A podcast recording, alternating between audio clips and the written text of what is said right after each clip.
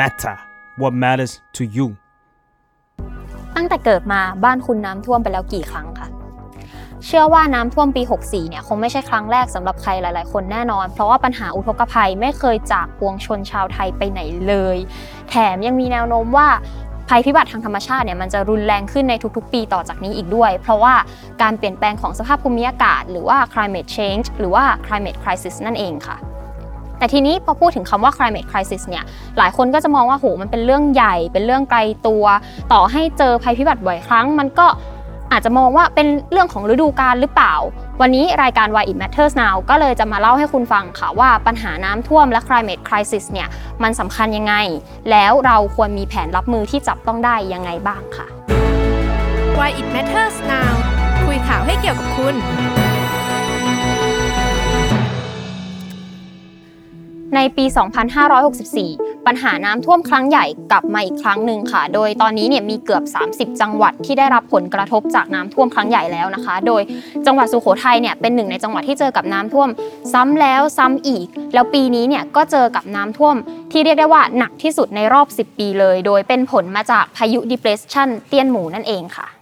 พอน้ำท่วมขนาดนี้นะคะ หลายคนก็นึกถึงเมื่อปี 54 ซึ่งมีน้ำท่วมครั้งใหญ่มากๆ เราเลยจะมาเล่าสถานการณ์ก่อนค่ะว่า ปีนี้เทียบกับปี 54 เนี่ยมันเป็นยังไงบ้าง ก็คือในปีนี้เนี่ยปริมาณน้ำฝนมันมากกว่าปกติถึงร้อยละ5-10 นะคะ แถมฝนเนี่ยก็เพิ่งจะมาตกเอาในช่วงเดือนกรกฎาคมที่ผ่านมาจนถึงตอนนี้ แต่ว่าปี 54 เนี่ยคือ ตลอดทั้งปีเขาเจอกับฝนตกหนักมาตลอด แถมยังมีพายุที่เข้ามาในประเทศอีก 5 ลูก โดย 2 ใน 5 ลูกเนี่ยคือโดนประเทศไทยเต็มๆเลย เพราะฉะนั้นสถานการณ์ก็ค่อนข้างที่จะแตกต่างกันอยู่พอสมควรค่ะ แต่จะท่วมมากท่วมน้อยมันก็เดือดร้อนเหมือนกันหรือเปล่าคะซึ่งคำถามสำคัญก็คือทำไมมันถึงท่วมซ้ำๆอยู่ตลอดเลย จริง ๆ ต้องบอกว่าประเทศไทยไม่ใช่ประเทศเดียวที่เจอกับปัญหาน้ำท่วมนะคะ คือที่อื่นๆ ก็เจอเหมือนกันอย่างเช่น ในช่วงเดือนที่ผ่านมานิวยอร์กก็เจอกับปัญหาน้ำท่วมครั้งใหญ่ หรือว่าเยอรมนีในปีนี้ก็เจอปัญหาน้ำท่วมเหมือนกัน แต่กรณีของเขาเนี่ยคือเจอกับปริมาณน้ำฝนที่มันมากจนระบบที่มันรองรับอยู่เนี่ยมันไม่ไหวแล้วนะคะ คือเมืองของเขาเนี่ยยังไม่พร้อมจะรับมือกับ climate crisis จริง ๆ ส่วนประเทศไทยเนี่ยคือตกนิดนึง ก็ท่วมหนักแล้วนะคะ เพราะฉะนั้นเนี่ยมันอาจจะเทียบกันไม่ได้ แล้วปัญหาน้ำท่วมของไทยเนี่ยมันก็เชื่อมโยงไปกับหลายเรื่องมาก ๆ ทั้งเรื่องของการวางผังเมือง เรื่องของการทำถนน การทำระบบชลประทาน ระบบระบายน้ำระบบจัดการขยะ ระบบเตือนภัย ปัญหาเศรษฐกิจ นโยบายป้องกันทั้งทางตรงทางอ้อมโอ้โหเยอะมากค่ะ ซึ่งอันนี้เนี่ยคือยังไม่พูดถึง climate crisis เลยนะคะไม่ว่าจะยังไงนะคะ เวลาน้ำท่วมเนี่ยมันก็ต้องมีมาตรการมารองรับหรือเปล่า ซึ่งในช่วง 7 ปีที่ผ่านมาที่เรามีนายกชื่อประยุทธ์จันโอชาเนี่ยเขาก็จะมีคำแนะนำให้เราตลอดนะคะ อย่างเช่น ให้ไปเลี้ยงปลาแทนปลูกข้าว หรือว่าอาจจะปลูกบ้านสองชั้น หรือว่าอาจจะให้สวดมนต์คลายเครียดค่ะแต่ในระดับนโยบายเนี่ยก็ยังไม่เห็นการเคลื่อนไหวอย่างจริง ๆ จังๆสักเท่าไหร่นะคะ ซึ่งประเด็นน้ำท่วมหรือว่าภัยพิบัติเนี่ย มันก็มีแนวโน้มจะรุนแรงขึ้นเรื่อยๆ เพราะว่าการเปลี่ยนแปลงของสภาพภูมิอากาศนั่นเองค่ะ อย่างปีนี้เนี่ยก็มีปรากฏการณ์ลานินยาเข้ามาด้วย เอลนินโยลานินยาเนี่ยมันคืออะไร คือปกติแล้วในมหาสมุทรแปซิฟิก ซึ่งกั้นระหว่างทวีปเอเชีย และทวีปอเมริกาเนี่ยจะมีกระแสลมที่เรียกว่าลมค้า พัดจากฝั่งตะวันออกไปฝั่งตะวันตกของมหาสมุทรแปซิฟิกทำให้กระแสน้ำอุ่นไหลจากอเมริกาใต้มายังประเทศอินโดนีเซีย แล้วก็ทำให้เกิดฝนตกหนักในเอเชียตะวันออกเฉียงใต้ แต่ว่าเอลนินโยลานินยาเนี่ยจะทำให้กระแสลมแล้วก็กระแสน้ำอุ่นที่พูดไปเมื่อกี้เนี่ยมันแปรปรวนแล้วก็เกิดเป็นภาวะแห้งแล้งและฝนตกหนัก เอาง่ายๆว่าเอลนินโยจะทำให้เอเชียตะวันออกเฉียงใต้ และออสเตรเลียเนี่ยขาดฝนแล้วก็แห้งแล้ง ส่วนลานิญาเนี่ยจะทำให้เอเชียตะวันออกเฉียงใต้และออสเตรเลียเนี่ยเจอกับระดับน้ำทะเลที่สูงขึ้น แล้วก็มีฝนตกหนักมากกว่าปกติค่ะ องค์การอุตุนิยมวิทยาโลกเนี่ยคาดการณ์เอาไว้แต่ไหนแต่ไรแล้วนะคะ ว่าจะมีปรากฏการณ์ลานิญาเกิดขึ้น ซึ่งมีโอกาสเกิดถึง 60%ในช่วงเดือนกันยายนถึงพฤศจิกายนนี้ค่ะ แล้วก็จะทำให้เกิดพายุมากขึ้นทำให้สภาพอากาศของไทยในปีนี้เนี่ยจะเป็นแบบน้ำท่วมกระจุกแห้งแล้งกระจายค่ะนอกจากนี้ climate crisis เนี่ยมันก็มีผลต่อระดับน้ำทะเลอย่างที่เรารู้กันดีนะคะ ซึ่ง มันเคยมีงานวิจัยที่โด่งดังมาก ๆ ว่า กรุงเทพแล้วก็พื้นที่ใกล้ชายฝั่งเนี่ยจะได้รับผลกระทบจากความเสี่ยงของระดับน้ำทะเลที่จะเพิ่มสูงขึ้น ภายในปี 2593 หรือก็คือในอีก 30 ปีข้างหน้าค่ะ เนื่องจากว่าปัจจุบันเนี่ยแผ่นดินของกรุงเทพมันซุดตัวลง 1-2 เซนติเมตรนะคะ แล้วก็ยังมีการคาดการณ์ว่าในช่วง 30 ปีนี้เนี่ยจะซุดตัวลงไปอีกถึง 19-22 เซนติเมตรเลยค่ะ แปลว่ากรุงเทพเนี่ยจะจมน้ำในอีก 30 ปีข้างหน้า นี่เป็นเรื่องใหญ่มากๆนะคะ แล้วก็เราเนี่ยจะต้องหาแผนที่จัดการน้ำได้อย่างมีประสิทธิภาพ ไม่อย่างนั้นเนี่ยจะหายกันหมดค่ะ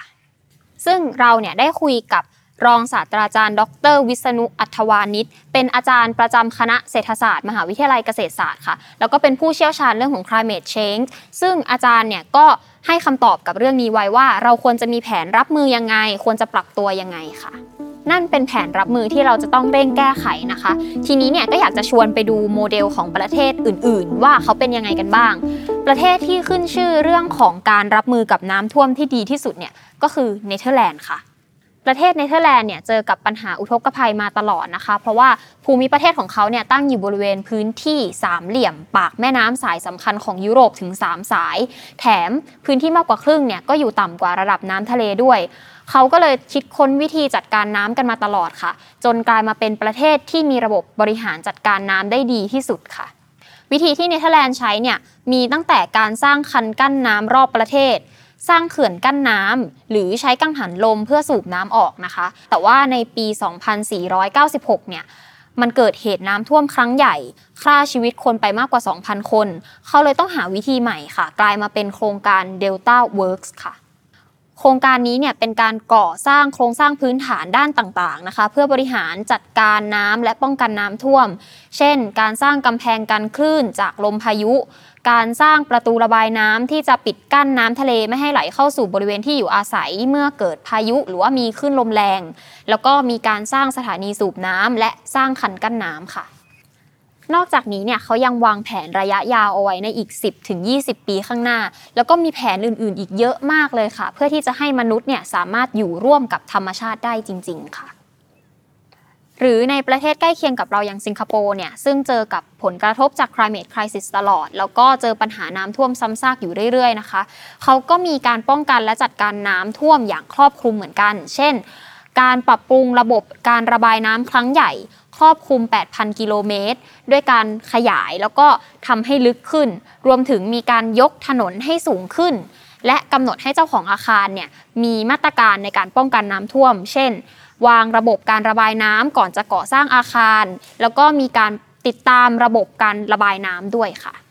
และสิงคโปร์เนี่ยยังมีการติดตามระดับน้ำในระบบระบายน้ำแบบเรียลไทม์ด้วยนะคะ ที่จะคอยแจ้งเตือนว่าระดับน้ำเนี่ยขึ้นมาถึงจุดสูงสุดแล้วหรือยัง แล้วก็มีการพัฒนาระบบตรวจสอบปริมาณน้ำฝน และคาดการล่วงหน้าว่าจะมีฝนตกหนักขนาดไหนค่ะและนอกจากนี้เนี่ยรัฐบาลสิงคโปร์ยังจัดตั้งกองทุนป้องกันชายฝั่งและน้ำท่วมด้วยนะคะ เพราะเขามองว่าระดับของน้ำทะเลที่สูงขึ้นจากการเปลี่ยนแปลงสภาพภูมิอากาศเนี่ยจะเป็นภัยพิบัติอย่างแน่นอน และถ้าไม่เตรียมรับมือเนี่ย สิงคโปร์ก็จะถูกทำลายค่ะ แต่ว่าไปนะคะไทยเนี่ยก็มีแผนรับมือกับเรื่องของ climate change เหมือนกัน โดยมีแผนที่ชื่อว่า แผนแม่บทรองรับการเปลี่ยนแปลงสภาพภูมิอากาศ พศ 2558 ถึง 2593 ซึ่งก็มีเรื่องของการปรับตัวต่อผลกระทบจาก climate change แล้วก็การลดการปล่อยก๊าซเรือนกระจก และปรับโครงสร้างพื้นฐานต่างๆ ให้เป็นแบบปล่อยคาร์บอนต่ำค่ะ แต่ว่าแผนนี้เนี่ยก็ยังไม่ถูกนำมาใช้อย่างจริง ๆ จัง ๆ นะคะ เพราะว่ามันเชื่อมโยงไปกับอีกหลาย ๆ เรื่องในสังคม ทั้งเรื่องของระบบการเมือง การศึกษา ระบบโครงสร้างพื้นฐาน นโยบายด้านต่าง ๆ จากภาครัฐนะคะ ทั้งเรื่องของการสร้างความตระหนักรู้ เรื่องของการสนับสนุนช่วยเหลือเยียวยา ไปจนถึงเรื่องผลประโยชน์ทางเศรษฐกิจ คือเรียกได้ว่ามันเกี่ยวโยงไปเยอะมาก ๆ จนทำให้แผนการนี้เนี่ยมันยังไม่พาเราไปไหนสักทีหนึ่งค่ะ ส่วนเรื่องน้ำท่วมเนี่ยก็มีแผนรับมืออยู่เหมือนกันนะคะ ทั้งในระดับท้องถิ่น ในระดับภูมิภาค แล้วก็ในระดับประเทศ แต่ว่าที่ผ่านมาเนี่ยการแจ้งเตือนล่วงหน้าก็ไม่เคยมีการเยียวยาก็ไม่เคยได้อย่างทั่วถึง กลายเป็นว่าปัญหานี้เนี่ยมันยังเกิดขึ้นซ้ำๆอยู่ทุกปี ที่จะไม่ซ้ำใครเลยเนี่ยก็เห็นจะเป็นการไล่ให้ประชาชนไปปลูกบ้านสองชั้นเนี่ยแหละค่ะผลกระทบของ climate crisis เนี่ยมันส่งผลต่อชีวิตประจำวันของเราแบบมากที่ พูด EP เดียวเนี่ยไม่จบนะคะ เพราะว่ามันยังมีเรื่องของผลกระทบทางการเกษตรที่จะทำให้ราคาอาหารเนี่ยเพิ่มสูงขึ้น หรือว่าเรื่องของคุณภาพอากาศที่เราสูดหายใจเข้าไปอยู่ทุกๆวัน หรือว่าเรื่องของอากาศที่มันร้อนขึ้น จนจากเดิมที่เราเคยทำกิจกรรมกลางแจ้งได้นานๆเนี่ยก็กลายเป็นว่าอยู่แป๊บเดียวก็ขอหนีไปเข้าห้องแอร์แล้ว คือมันกระทบหนักกับชีวิตประจำวันของเรามากเลยค่ะ ซึ่งล่าสุดเนี่ยก็มีงานวิจัยจากเบลเยียมค่ะ ประเมินเอาไว้ว่า เด็กในวันนี้นอกจากจะเป็นผู้ใหญ่ในวันข้างหน้าแล้ว ยังเจอกับภัยพิบัติที่รุนแรงขึ้นแล้วก็ถี่ขึ้นกว่าคนรุ่นปู่ย่าถึง 3 เท่าอีกค่ะ ซึ่งอาจจะเจอกับไฟป่าหนักขึ้น 2 เท่าตัว หรือว่าอาจจะเจอกับน้ำท่วมหนักขึ้น 3 เท่าตัว เมื่อเทียบกับคนที่อายุ 60 ปีในปัจจุบันเลยค่ะ แถมมันยังเป็นปัญหาที่เกิดขึ้นทั่วโลก